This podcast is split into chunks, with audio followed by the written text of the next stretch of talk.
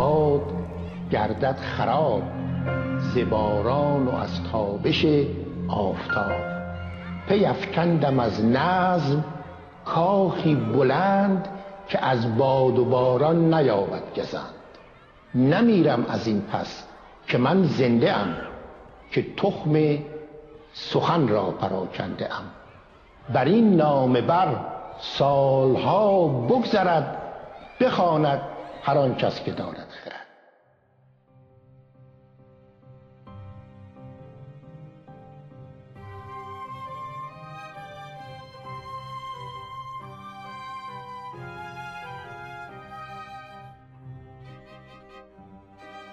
رادیو شاهنامه بخش چهل و سوم.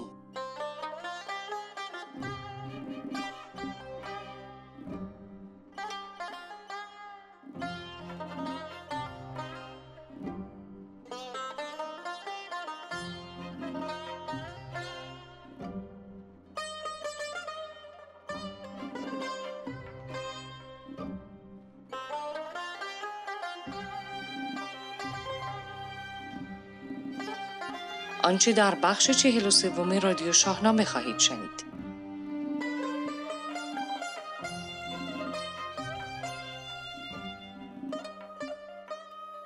سخنرانی امیرحسین ماحوزی در آیین سپاس رستم.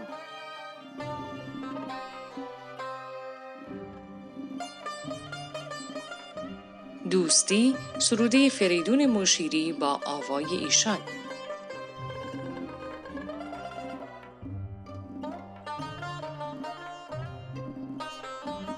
معرفی کتاب طلوع شاهنامه در غرب نوشته مریم برزگر.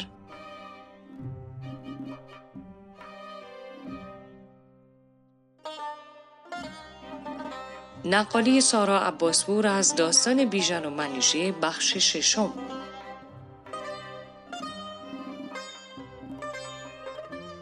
و خبرهای در پیوند با شاهنامه همراه با خوشچین با آواز استاد بنان. همچنین رادیو شاهنامه چهل و سوم را با همراهی موسیقی کیوان ساکت می‌شنوید. گوینده فرانک خسروی، سردبیر کوروش جوادی، تهیه شده در استودیو باشگاه شاهنامه پژوهان.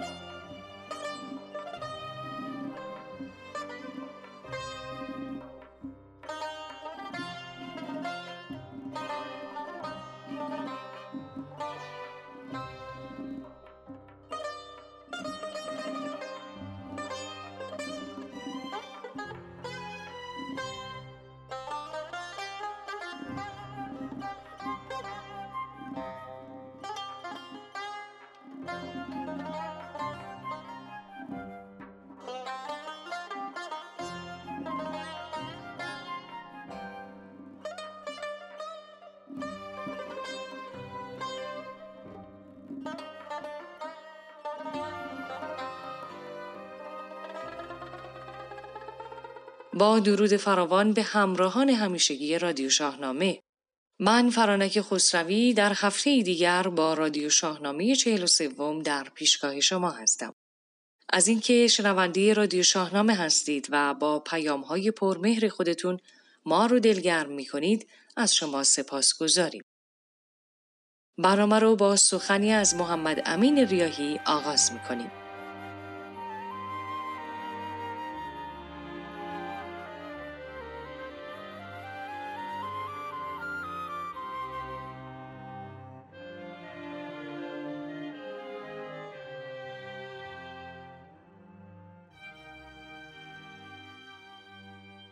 مهیبترین نمود اهریمنی هجوم انیران به سرزمین ایران و والاترین و مقدسترین وظیفه اهورایی پایداری ایرانیان در برابر هجوم‌های بیگانگان و نگاهبانی آزادی و استقلال سرزمین و مردم خویش است. شاهنامه سرگذشت این پایداری‌ها و تجلی روح ملی ایران و بیان آرمان‌های جاودانی ایرانیان است.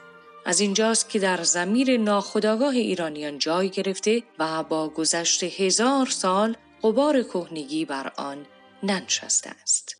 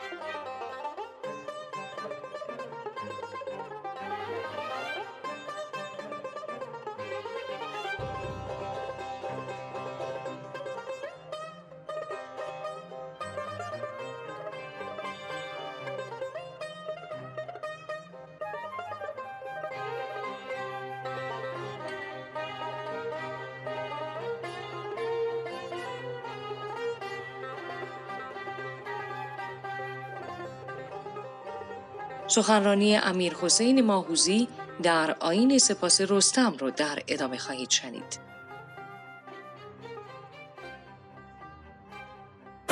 به نام خداوند جان و خرد، با سلام. برای من بسی جای افتخاره که در همچین جمع عزیزی صحبت می‌کنم، به ویژه در شرایطی که بزرگ داشت رستم هست.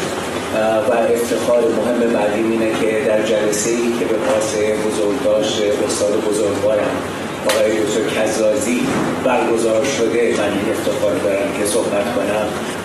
اما آنچه که میخوام درباره رستم صحبت کنم یک گونه‌ای درباره رستم و پیوندش با فرهنگ ایرانه و به ویژه امروز میخوام درباره درباره رستم و مهر سخن بگم، چیزی که معمولاً پوشیده میشه، چیزی که معمولاً درباره‌اش کمتر صحبت میشه و شخصیت رستم در حال در در واقع زیر پوششی از بزرگی‌های دیگر رو پنهان میمونه. نخستین مطلبی که باید بگم در واقع درباره تولد رستم. الان دوست عزیزمون به زیبایی تولد رستم رو خوندن و چگونگی بیرون اومدن کثیف معنای نامش به قول استاد سخت بالنده و دارای رویش نیرومند بود، درباره تولد او صحبت کردن. من در واقع میخوام یک کمی عقب‌تر برگردم و به عشقی که سبب این تولد شده اشاره کنم. به طرز غریبی آنچه که در شاهنامه می‌بینیم اینه که کلمه عشق حدود چهار یا پنج بار در کل شاهنامه تکرار شده و این خیلی عجیبه. یعنی در حقیقت کوفردوسی کلمه مهر رو بارها و بارها به کار برده، اما از کلمه عشق چند جا، یکی دو جا که مربوط به طبیعته که در باره عشق ماه و مثلا عشق عناصر طبیعت و هم دیگه صحبت میکنه، ولی دو سه جای برجسته دیگه، یکیش در عشق عجیب و غریب زال و رودابه است. هر دو توصیف به گونه‌ای میشن که عاشقم. دل زال یک بار دیوانه گشت، خرد دور شد، عشق فرزانه گشت. رودابه هم به همین ترتیب عاشقه که من عاشق هستم چو بحر دمان، از اون بر شده موج تا آسمان. یه عشق آتشینی که با افتخار ازش یاد میشه. یادمون هست که زال در نامه‌ای که به سام نوشته میگه من از دخت مهراب گریان شدم چو بر آتش تیز گریان شدم، ستاره شب تیریان است، من آنم که دریا کنارم است. به گمانم فردوسی میخواسته که تولد فرزند حماسه با یه عشق آتشین اتفاق بیفته و رستم دیگه همچین و رستم در واقع پهلوان اصلی حماسه ما با عشق زاده میشه. دیگه همچین عشق با شکوهی در کل شاهنامه دیده نمیشه. در هیچ کجای حماسه ملی ما عشق اینقدر آتشین ظاهر نشده. من بعداً عرض میکنم در پایان داستان که آنجا که رستم و اسفندیار مقابل هم قرار میگیرن، یک بار یکی دو بار نام کلمه عشق میاد و این به گمانم یک اقتصاد جدی مفهوم با حضور رستم نشون میده. نکته جالبی که درباره عشق زالودا وجود داره منو به یاد سخن نغز استاد میندازه و شاید یه رویه دیگه از کلام ایشون رو به من نشون میده و اون اینه که عشق به طرز غریبی میتونه ماورای تضادها، ماورای آمیختگی های تاریکی و روشنی ما رو به عرصه‌ای جهانی ببره که شاید اونا بتونن با هم دیگه پیوندی برقرار کنن. شاید اون آن سوی تیرگی و روشنی عرصه هایی وجود داشته باشه که بعدا ما میتونیم که در رند حافظ، در شخصیت پیر مغان این دوگانگی ها دیده میشه و جالبه که رستم انگار یه ترکیبیه از سیمرغ، عقاب و ماه، آنچه که نسلش رو به آژیاک، به ضحاک برمیگردونه و انگار این ترکیبه، ترکیب ما رو عقابه که اژدها رو میسازه و بر پرچم رستم می‌نشونه. جالبه که در پرچم رستم جز اژدهای شیر زمین سرم دیده میشه که منو همیشه یاد اون شعر بلند حافظ میندازه که اونجایی که میگه گرچه ما بندگان پادشاهیم، پادشاهان ملک صبحگری، نقش تزیین پیش ما نبود، شیر سرخی و افعی سیاهی. و از این جهت اینگاه عشق بالاتر از نژادها، آن سوی دین، آن سوی کفر و ایمان، آن سوی تیرگی و روشنایی یه عرصه ما رو میبره که میتونیم به پیمان برسیم و این خصلتیه که بعدا میبینیم در خود ایزد مهرم ظاهر میشه. اونجا مفهوم مهر همونجوری که عرض کردم همواره در ایران خیلی پیچیده است و به گمانم آن چیزی که حماسه ملی رو اینقدر برجسته میکنه دقت در نظاره کردن به این پیچیدگی عشق. عشق عرصه های کلی تری از من دیگری و گاهی در مینورده، گاهی اوقات عشق وارد عرصه خانواده میشه، عرصه اجتماع میشه، وارد عرصه رابطه من و دیگری میشه، رابطه ای که بین پهلوان و شاه، بین پهلوان و پهلوان دیگر در میگیره و گاه اوقات مهر میهن و انسان رو در بر میگیره. مفاهیمی که در مهریه‌اش برای هر کدومشون عددهایی گذاشته شده یکی از کهن‌ترین متناییه که درباره مهر و میزان رو صحبت میکنه. به گمانم شاهنامه از این نظر کتاب برجسته‌ایه که در بسیاری از موارد مهری که میان پدر و فرزنده، مهری که میان دو پهلوانه، گاهی رو در رو با مهر میهن درمی‌گیره. در بسیاری از این موارد مهر میهنه که ارج نهاده میشه و این عرصه ای هست که تعارض‌های شاهنامه رو به گمانم عمیق میکنه. درباره مهر رستم به میهن در واقع تمام شاهنامه گواه یه همچین مهری هست. من فقط به بعضی از بخش‌ها اشاره میکنم. اولینش حضور خود رخشه. رستم اون موقعی که رخش رو پیدا میکنه انگار کائنات وظیفه حفاظت از ایران رو بهش بخشیده. وقتی که از گلبانی که رخش از آن اونه در واقع میپرسه که قیمت این حرف چیه، به رستم میگه بدو گفت گرزم که تو رستمی، برو راست کن رو گیرم زمین، مهی را برو بوم ایران بهاست، بری بر تو خواهی جان کرد راست. اصلا اولی که انگار تومه دیده خودش رو رستم پیدا میکنه رخش رو، همراهی این دوتاست با هم دیگه که ایران رو حفظ خواهد کرد.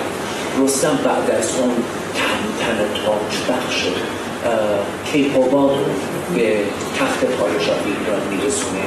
از اولین حضورش برای ایران رو میجنگه در حالی که زال که پیشنهاد جنگ به رستم داده میدونه که هنوز کودک رستم و رستم میگه این پنجه های قوی، این تنیمی اومد برای آسایش ساخته نشدن و من وظیفه‌م اینه که از ایران حمایت کنم. اینو در اوجش رو هفت خان می‌بینیم. جالبه در هر سفری که رستم برای نجات ایران گام برمی‌داره، مراحل تکاملی درونی رو هم طی می‌کنه. رستم بعد از گذر از هفت خان یه انسان دیگه میشه. انگار اهریمن نور چشمان سپاهیان ایرانی دزدیده و به عالم تاریکی رفته. رستم در خام در تاریکی که دیو سپید در اون قرار داره، دیوی که تیره تنه میره و دست در شکم در دل دیو در درون دیو سپید میکنه، از درون دل یا جگرش خون بیرون میکشه که میتونه بینایی ببخشه. انگار رستم جمع که با آدم تاریکی میره تا پیمان یا نوری که رسیده شده به اینا برگرده. بعد از اون انگار ایرانی ها دیگه دیگه میبینن، جهان به شکل دیگه میبینن. انگار آزی که چشمان سپاهیان ایران کور کرده بود با نوری که رستم بهشون بخشیده از بین میره. شاید بی‌جهت نیست که پادشاهی و دولت میسپاره و برمیگرده. رستم در خواباوران هم نجات بخش ایرانه، اما اوج آنجایی که در واقع تعارض رستمه رو در داستان رستم و سهراب می‌بینیم. ما می‌بینیم که این بار مهر پدر به فرزند در مقابل مهر محمد. ریشه های اینو قبضش هم می‌بینیم وقتی زال داره رستم و فرا میخونه برای نجات ایران، برای که بره کیکاووس رو نجات بده. ما با پدر و مادری روبروییم که اشک میریزن، خون گریه میکنن و اصلا نمیدونن که آیا فرزندشون از این مملوکت برخواهد گشت یا نه، اما تردیدی روانه میکنن که فرزندشون رو به مملوکتی بفرستن که تنها او میتونه از پسش برگرده. عاطفه در ایران زمین برجسته است، اما خرد برجسته دیگه میهن مهمتر از فرزنده. و رستم این درس بزرگ گویی در برابر سهراب آموخته که نه تنها به دنبال پدر اومده که با لشکر تور به ایران اومده و حمله کرده و رستم گویی میتونه اجازه بده آنچه که ناآگاه میدونه که فرزند بشه و قواهش مسایی هست که با اومدن میکنه. قواهش اصلا اشاره‌ای که خودش میکنه وقتی گیف براش خبر میاد و که من از دخت شاه سمنگان یکی پسر دارم و باشد این کودک، محضی که در جنگیدن داره وقتی سهراب حمله میکنه، همه و همه تردیدهایی که در بدن اونش داره، انگار یه چیزی در درون رستم داره بهش میگه این فرزند هست، اما این فرزند عادی نیست و اومده که در واقع هجوم بیاره به ایران و با هر انگیزه پهلوان رو به جای شاه بشونه که خود رستم میدونه که چه خطری برای ایران زمینه. وقتی که جنگجویان بیان جای سیاستمداران رو بگیرن، جای شاهان رو بگیرن، چه خطری برای ایران زمینه، مقابل پسر نیست. بعد از اون در دو سه جای کوتاهی که نام سهراب بعد از کشته شدن سهراب میاد، در هر موردی اشاره میشه که رستم میگه که زال از زبان رستم میگه که رستم پسرش رو برای شاه ایران کشت و هر شب داره گریه میکنه. و ما می‌بینیم که فراموش نکرده آنچه که داستان رستم و سهراب رو برتر می‌بره از تمامی داستان‌های مبارزه پدر و پسر، این که در یه سطح اجتماعی عمیق گاهی مهر می‌کنه مقابل مهر پدر و فرزند یا مهر خانواده قرار می‌گیره و انتخاب دشمن و من به گمانم ایران زمین در تمامی در تمامی عرصه‌هاش در واقع ما رو در معرضی همچین انتخاب بزرگ قرار داده و هنوز همون معرضی همچین انتخاب بزرگ قرار داده. رستم من فقط یه اشاره کوتاهی بکنم که جز مهر به میهن یه اتصال عجیب و غریبی رستم با تمام پادشاهان فرهمند داشته باشه. اگر این رابطه مهرآمیز خیلی با کیکاووس دیده نمیشه یا گشتاس، به طرز غریب با کیخسرو سیاوش برجسته است. وقتی که دارن توصیفش میکنن میگه که اندر در روی کیکاووس میگن که پیش کاووس کی بنده بود، ز کیخسرو در جهان زنده بود. و این حس عمیقی که واقعا داره رستم با کیخسرو، همینطور مهر عجیبی که سیاوش داره، انگار رستم بعد از گذر از هفت خان، بعد از اون انتخاب بزرگش در داستان سهراب که یه نوع انگار رد شدن از روی منه برای رسیدن روی من بزرگتر، انگار لیاقت پرورش یک شخصیتی مثل سیاوش رو پیدا میکنه. سیاوش بزرگ برجسته در شاهنامه، یه پهلوان ایرانی میتونه این شاهزاده رو بپروره و آیین پیمان بهش میریزه. درگیری بزرگ دیگه عشق رو روی رو بیاموزه، آنجا که عشق مقابل پیمان قرار میگیره سیاوش چه تصمیمی میگیره؟ انگار بر اساس آموخته‌های رستم باز هم پیمان یه عرصه بالا بزرگیه که بر همه چیز غلبه میکنه. ما میبینیم که در نهایت هم که رستم با سیاوش به جنگ میره، میبینیم که انتخاب سیاوش بر اساس آنچه که توی رستم رو آموخته پیمانه، پیمانی که حتی اگر از انسانیت دور بشه ممکنه منجر به ترک میهن بشه. عرصه‌هایی هست از انسانیت که انگار از میهنم گذر میکنه، سیاوش حاضر نیست به هر قیمتی در ایران بمونه. وقتی که قرار باشه که گروگان‌های توسه کردن کشته باشن، وقتی که قرار باشه دروغ بگه، میدونه که میهن باقی نمیمونه اگر آدم ها دروغ بگه. ولی اینقدر رستم و میهن به هم پیوسته هستن که توی داستان بیژن و منیژه که اتفاقا تنها سفریه که رستم احتمالا به یه انگیزه شخصی میره نه به انگیزه میهن، وقتی که وارد مرزهای ایران میشه آسمان ایران رو درود میگه، چون رستم به نزدیک ایران رسید، به نزدیک شهر دل ایران رسید، یکی باد نوشین درود سپهر به رستم رسانید شاهنامه می.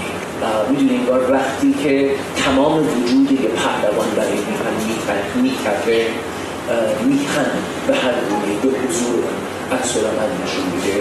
در اینجا مهر رستم به پهلوان‌های ایران میبینید، ز زابل به ایران، ز ایران به تور، ز بحر تور ایران راه تور. به دیو میگه من نامه شاه کیخسرو بر سرم میذارم، اما برای تو من دلخستم و اگه تو هم گفته بودی من میرفتم و بیژن رو نجات میدادم. اینو در همه زمینه ها میبینیم، دست بیژن رو که گرفته از چاه نجات بده میگه باید گرگین رو ببخشید، انگار بازم همون مأموریت رستمه، انگار باز هم اومده ایرانی‌ها رو از چاه نجات بده، ولی این بار بیژن رو کینه کور کرده و رستمه که با مهر بهش میآموزه. باز انگار چشمانش رو اینا میکنه و میگه تا گرگین رو نبخشی از چاه بیرون نمیرم. رستم از این جهت پهلوان مهرورزیه، اون هست که نجات توس رو از کیخسرو میخواد و با این مهر توس رو به سپاه ایران برمیگردونه، انگار تیره‌های توس بعد از این مهر بخشیده میشه و اون باز میکرده به لشکر ایران. در نهایت رستم گفتن که واقعا به کیخسرو در جهان زنده بود.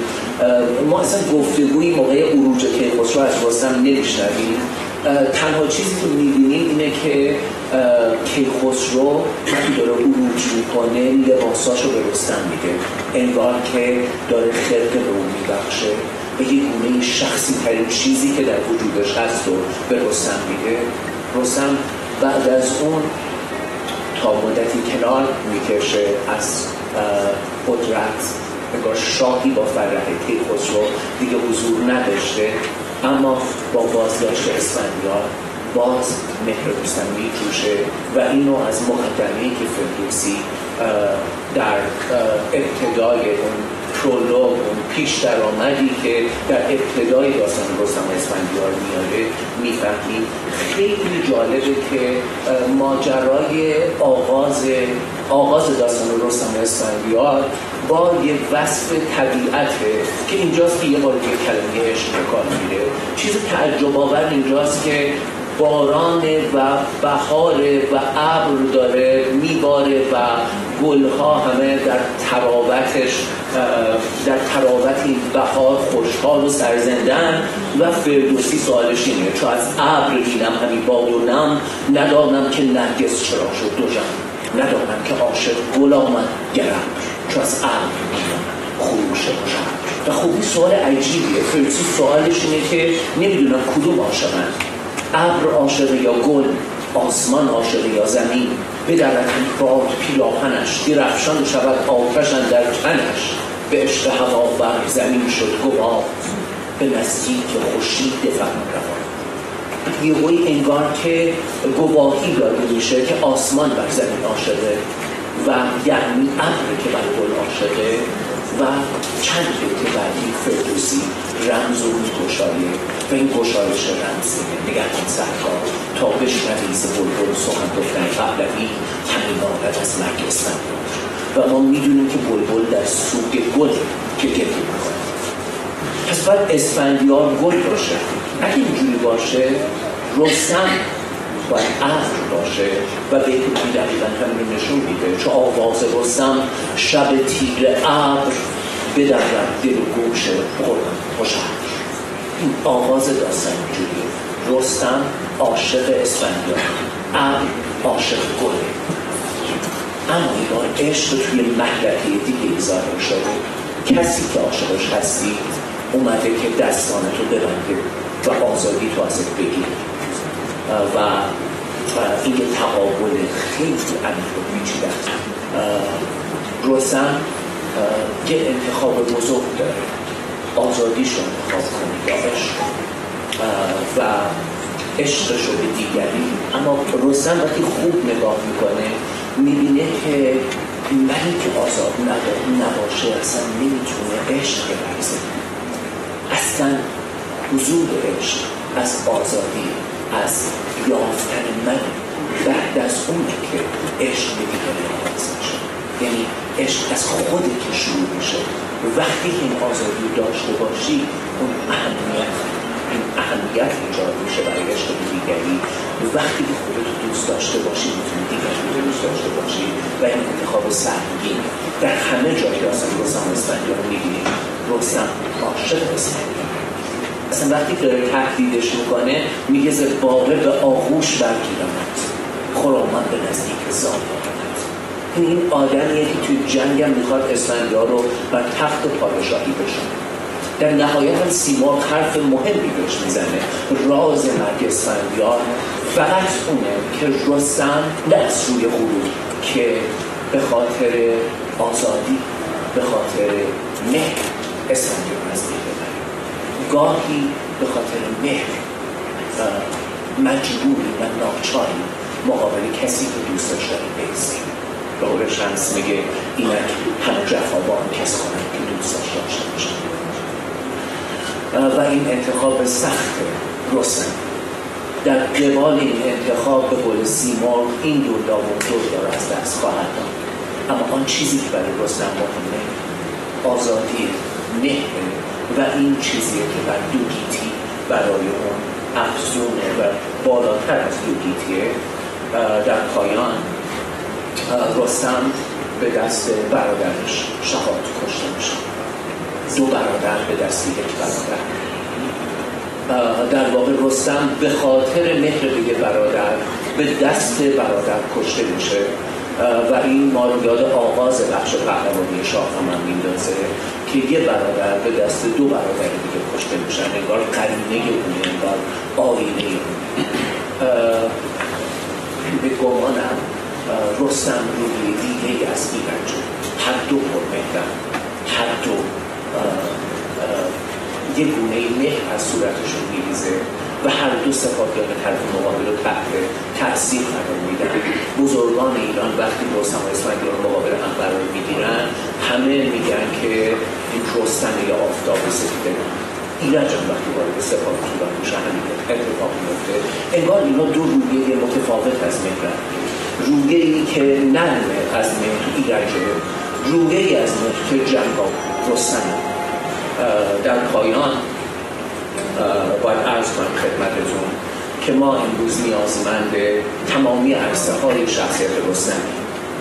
ما به پهلوانانی نیاز داریم که از رفتن به جهان تاریک نهراسند و نور زندانی شده در عرصه‌های تاریک رو به سرزمینمون برگردیم. ما نیازمند آزادگی، پیمان، راستی و نبردی همیشگی برای رسیدن به خویشتن، به آبادی گیتی و انسانی. در این راه آنچه که ما رو نیرو میبخشه و رستمی لون میزایه مهره اوست که میانجی نور و تاریکه، همانگونه که ایزد مهر هست، میانجی گیتی و نیرو، میانجی جهان آشکار و پنهان و با دیدگانی روشن، با ده هزار چشم و هزار گوش در دشت‌های این سرزمین میتازه، گویی قلمروهای تاریک و روشن اهورامزدا و اهریمن رو در مینورده، اژدها و شیر رو بر پرچم خودش مینشونه و آن سوی عرصه‌های آگاهی و ناآگاهی ما رو به سمت یه تولد تازه مینشونه. با کاشتن تخم مهر در دلفام ما میتونیم نوید زاریده شدن تخم میوه رستم برای خود برمانه. رستم به وسیله ماست که زاریده میشه، با مهر ماست که برکشیده میشه و بی جهت نیست که وقتی از رستم دلیل میوه ما بشید رستم او گیرون پاسو میده. مرا پشت زازادگان است راست، دل روشنم بر زبانم گواست.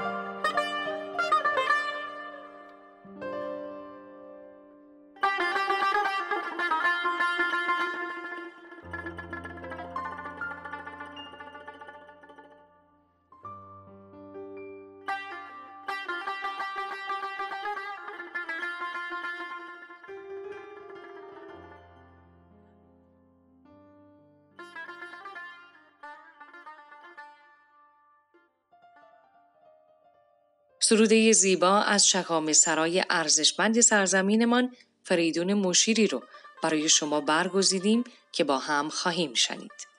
دوستی با آوای فریدون مشیری.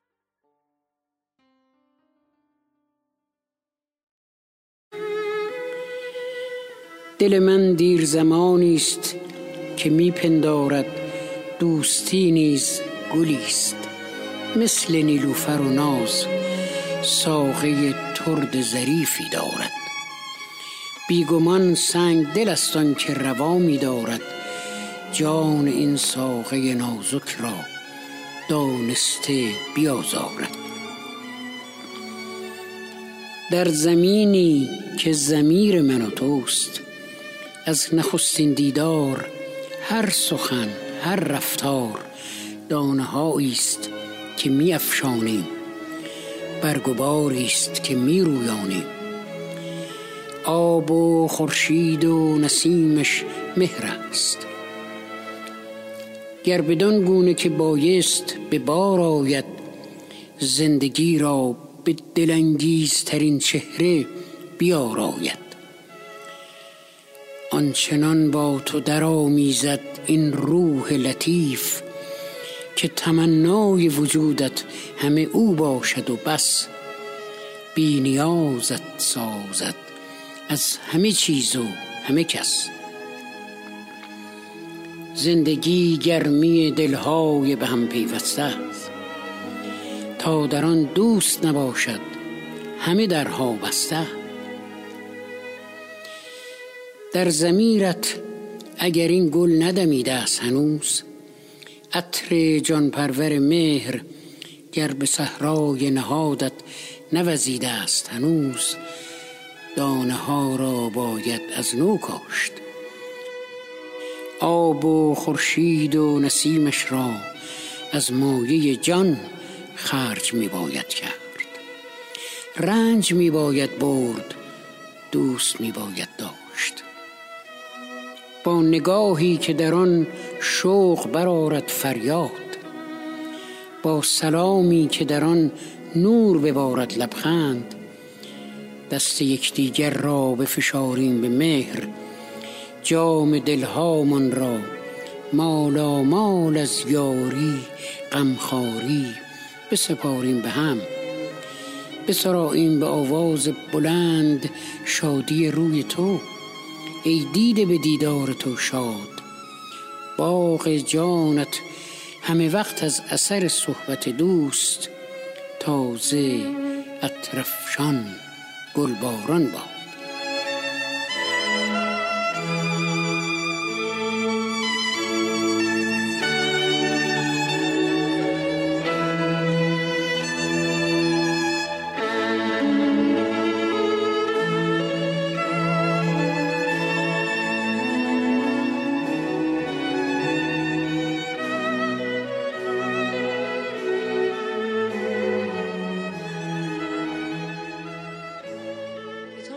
شاهنامه در غرب نوشته مریم برزگر است.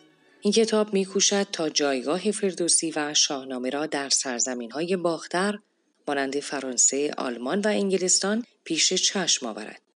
در این کتاب برای رسیدن به چنین هدفی ابتدا اندیشه و جهانبینی فردوسی در جایگاه بزرگترین حماسه سرای ایران بیان شده است و از آنجا که فردوسی در داستان‌های شاهنامه جهانبینی خویش را که چکیده اندیشه و حکمت ایرانی است بیان کرده، بررسی این جهانبینی و نگاه و نگرش دیگر سرزمین‌ها به آن از ویژگی‌های بنیادین این کتاب است. در این کتاب همچنین برای آشکار شدن جایگاه ارزشمند شاهنامه میان حماسه‌های مشهور جهان، گزیده‌ای از حماسه‌های بزرگ دنیا مانند ایلیاد، اودیسه، انئید، بیان و با شاهنامه فردوسی مورد بررسی و سنجش قرار گرفته تا خواننده از ارزش حماسی و ادبی هر یک آگاه شود.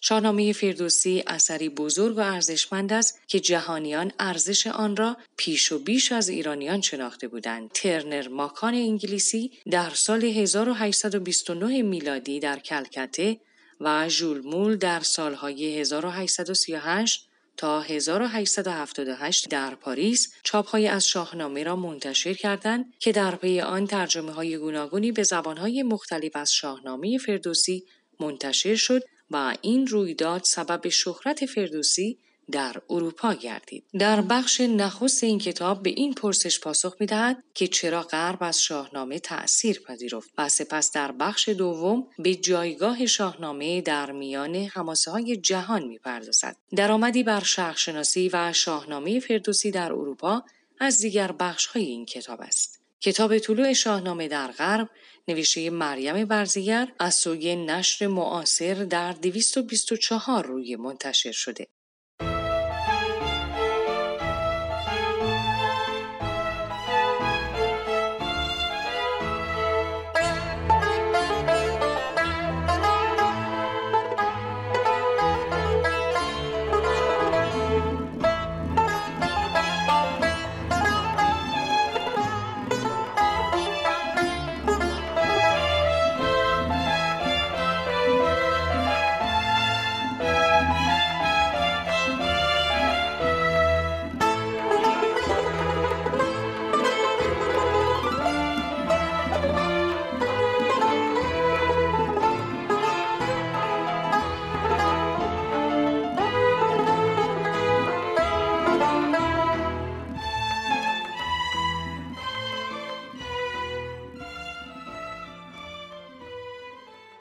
نقالی همچنان گرما بخش شبها و روزهای ماست.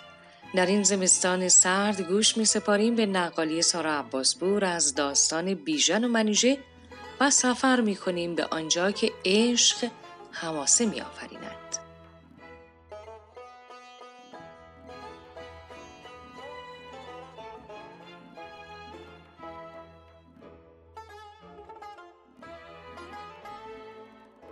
درود بر همراهان همیشگی رادیو شاهنامه. دوستان، حالا که به قسمت ششم داستان زیبای بیژن و منیژه رسیدیم و در این شش قسمت نقل این عشق ممنوع رو با هم شنیدیم و گفتیم، بذارید این قسمت رو شروع کنیم با ابیاتی از عشق ممنوع بین ویس و رامی. اونجایی که گرگانی میگه: پس آنگه ویس با وی خورد سوگند، که هرگز نشکند با دوست پیوند.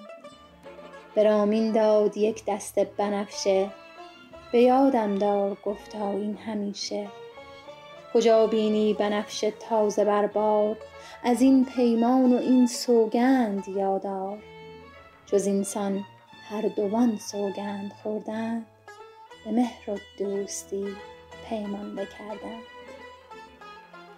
و زن پس هر دوان با هم بخفتند، گذشته حالها با هم بگفتند. بیژن و منیژه دور از چشم همه در کاخ افراسیاب، هیچ یاد دنیا و کار دنیا نبودند که همه وجودشون پر از عشق بود. اما این عشق این دو جوان رو شاید کور و کر کرده بود. ولی بقیه چی؟ مدتی گذشت، کم کم این تغییر رفتار منیژه و هر شب عیش و نوش و هر شب صدای می و رود توجه ها رو به خودش جلب کرد.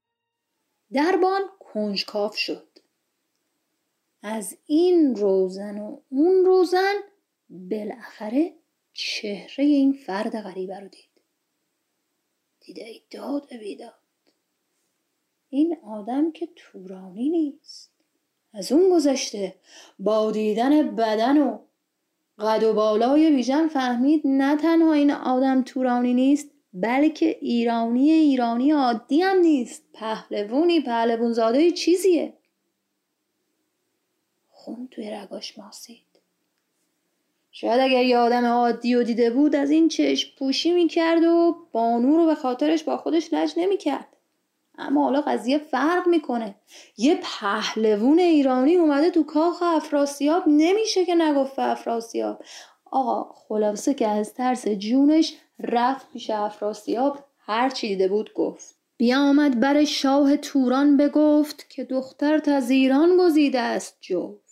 جهانجوی کرد از جهاندار یاد، تو گفتی که بید است هنگام باد. افراسیاب مثل بیدی که از باد بلرزه به خودش لرزید. فریاد زد: قراخان! پسر چهارم افراسیاب قراخان اومد سراسیمه پیش پدر. چی شده؟ گفت ببین چی میگه این دربان. دربان ماجرا رو دوباره تعریف کرد. قراخان در فکر فرو رفت. باشه، تو مرخصی، برو. فقط حواست باشه هیچ جا این حرفا رو نمیزنی ها.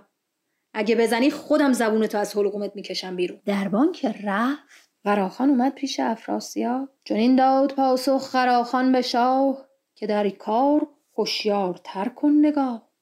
اگر هست خود جای گفتار نیست، اولیکن شنیدن چو دیدار نیست. پدر، من باورم نمیشه خواهرم منیژه چنین کاری کرده باشه. باید کسی از خودمون رو بفرستیم که با چشم خودش ببینه.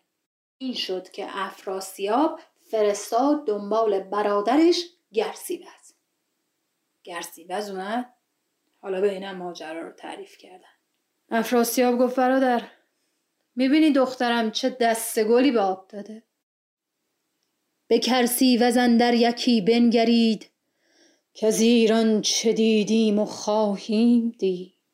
زمان چرا بندد این بند بد، غم شهر ایران و فرزند بد. برو با سواران هوشیار سر، نگهدار مرکاخ را با مدر. نگر تا که بینی به کاخ اندرا، ببند و کشانش بیاری درا. آخ آخ آخ آخ آخ. بیژن و منیژه خبر ندارن که تشت رسواییشون از بام افتاده. حالا این که برای این عاشق و معشوق چه ماجراها پیش میان در قسمت بعد خواهیم گفت.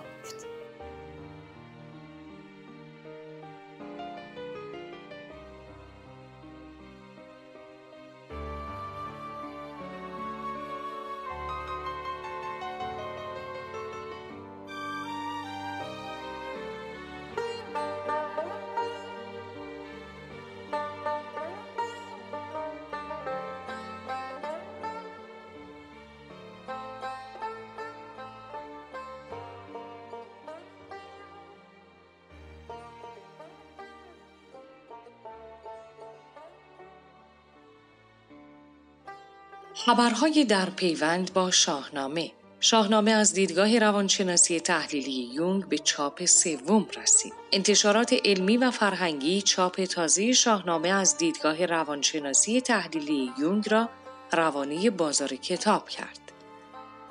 کتاب شاهنامه از دیدگاه روانشناسی تحلیلی یونگ نوشته اشرف خسروی برای سومین بار منتشر و راهی بازار کتاب شده است. نمایشگاه آثار برگزیده دو سالانه ملی نقاشی شاهنامه در مشهد آغاز به کار کرد. نخستین نمایشگاه آثار برگزیده دو سالانه ملی نقاشی شاهنامه در موزه بزرگ خراسان از دوازدهم بهمن ماه برپا شد. این نمایشگاه تا پایان بهمن ماه میزبان دوستداران شاهنامه و فردوسی است. کتاب اسطوره شاهنامه تعزیه رونمایی شد. کتاب اسطوره شاهنامه تعزیه در کاشان رونمایی شد. محمد خداداد نوشابادی نویسنده این کتاب در این مراسم گفت این کتاب نگاهی به وامگیری های تعزیه از بنمایه های اساطیری و شاهنامه است.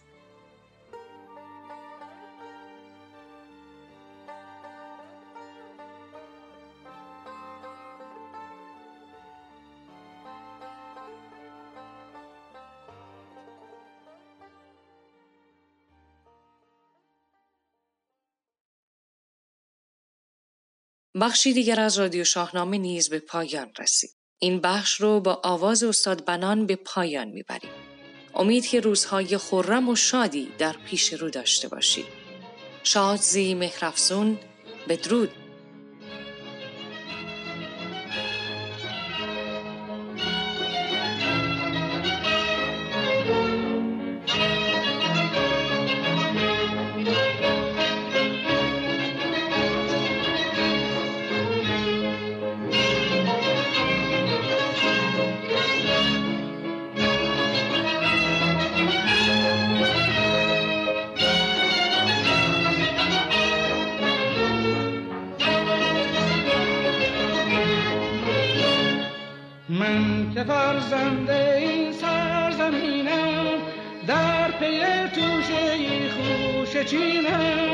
شادم از پیچه ی خوش چینی، رمز شادی بخون از جبینم. قلب ما بود مملو از شادی بی پایان، سعی ما بود بهر آبادی این سامان. خوش چین کجا اشک مهنت به دامن ریزد، خوش چین کجا دست حسرت زند بر دامان.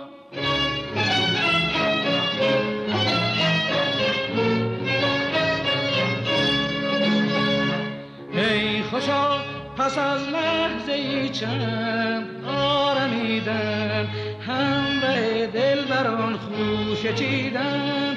از شب گهی همچو بلبل نغمه خواندن، گه از این سو به آن سو دویدن.